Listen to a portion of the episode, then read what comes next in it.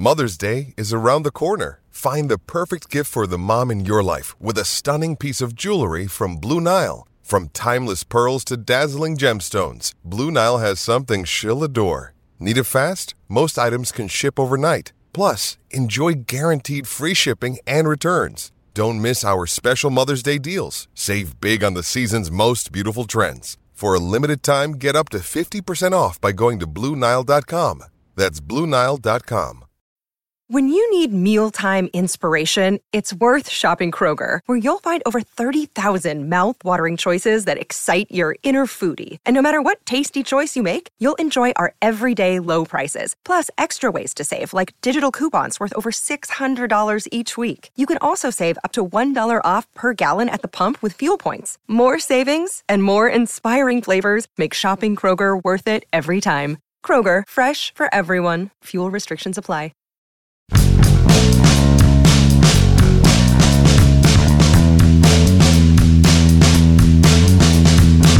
142nd season for the Pittsburgh Baseball Club came to a conclusion yesterday at PNC Park, and it was, I'll say it out loud, a season of real progress. Good morning to you. Good Monday morning. I'm Dejan Kovacevic of DK Pittsburgh Sports. This is the first off-season episode of Daily Shot of Pirates. It comes your way bright and early every weekday. If you're into football and or hockey, I also offer daily shots of Steelers and Penguins in the same place that you found this. And yes, this show does go on all year long. That's kind of one of the things about all three of the daily shots. They never stop. Pirates 3, Marlins 0 was the final score of the final game. Andre Jackson with four clean innings. Dauri Moreta striking out the side. David Bednar finishing up with his 39th save of an outstanding season. Connor Joe with a couple of hits. A good way to go out, a nice way to go out on Fan Appreciation Day. And all else that the final game of the summer always entails. And yes, I am here to say even though it should be really obvious that going 76 and 86 is a market improvement over 62 wins last year, 61 the year before.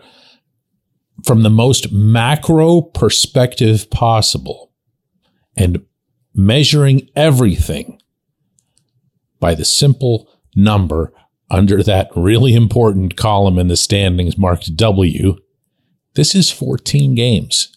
It's 14 W's. Now, you can say, all right, well, if it wasn't for April, then this wouldn't have been whatever. And I've done that to an extent.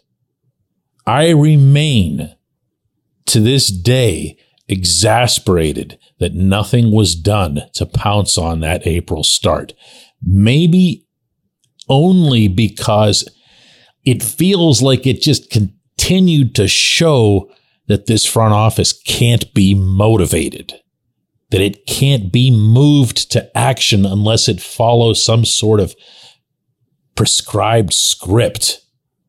And that for me was a big, big put off. And to an extent, it still is.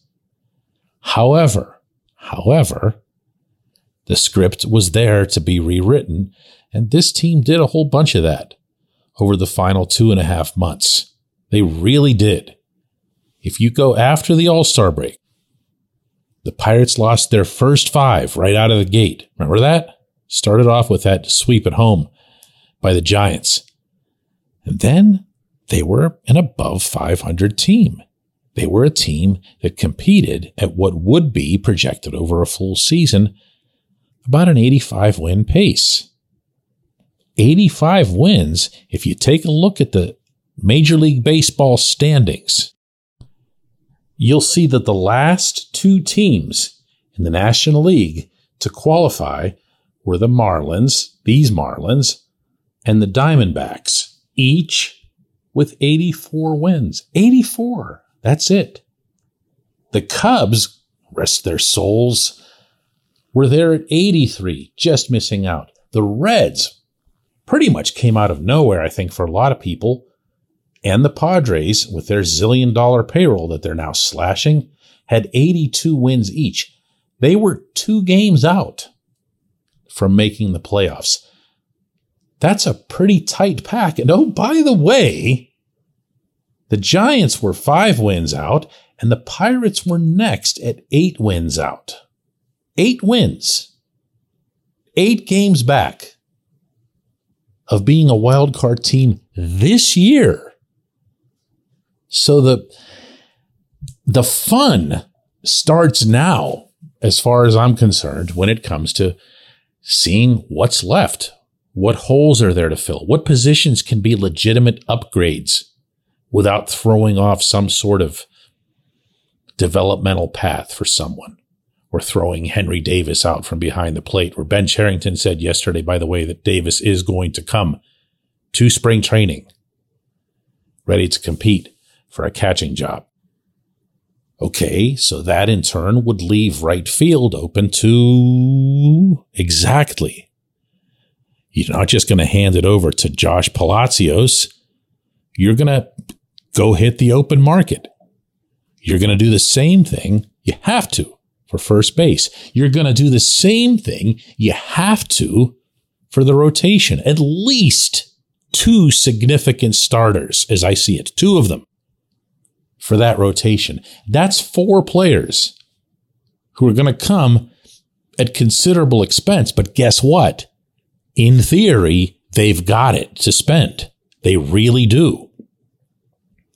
I can look at the amount of money that they spent actually paid out this year, and it comes close to $90 million when you get down to, oh, taxes, minor leagues, benefits, all these other things that get counted into what's called a competitive balance tax payroll, the way it's computed for the purpose of the luxury tax.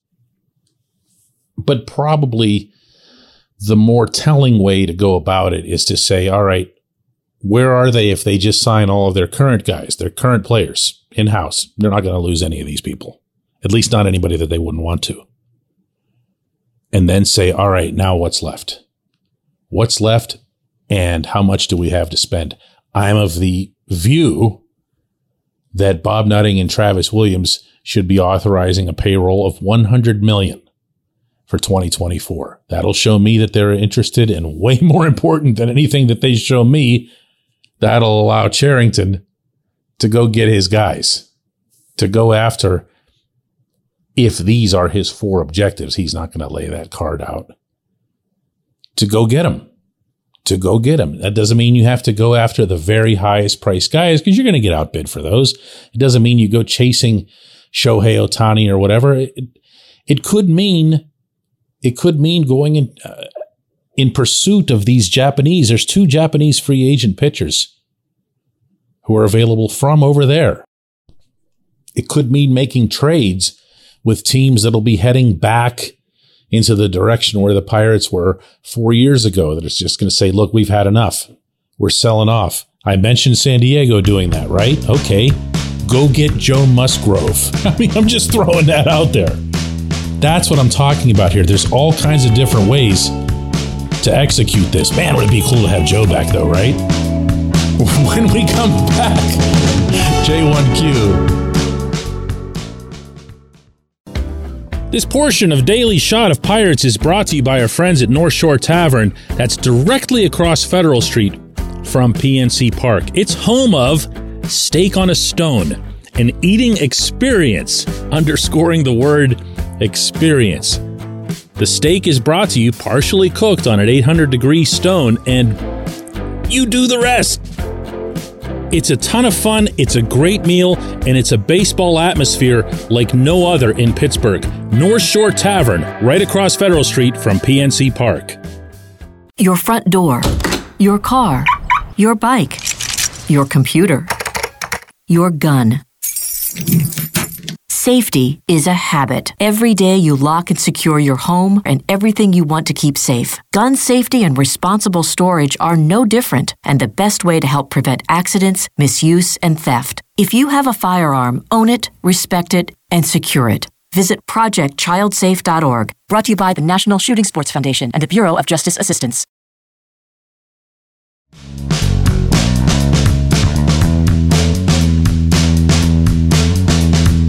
J1Q comes from Mike, who says, Back in Bradenton, DK, you selected Ji-hwan Bae as your pick to click for a breakout in 2023. The players you interviewed picked Colin Holderman. How would you evaluate those picks now, and who would be your early favorite for 2024?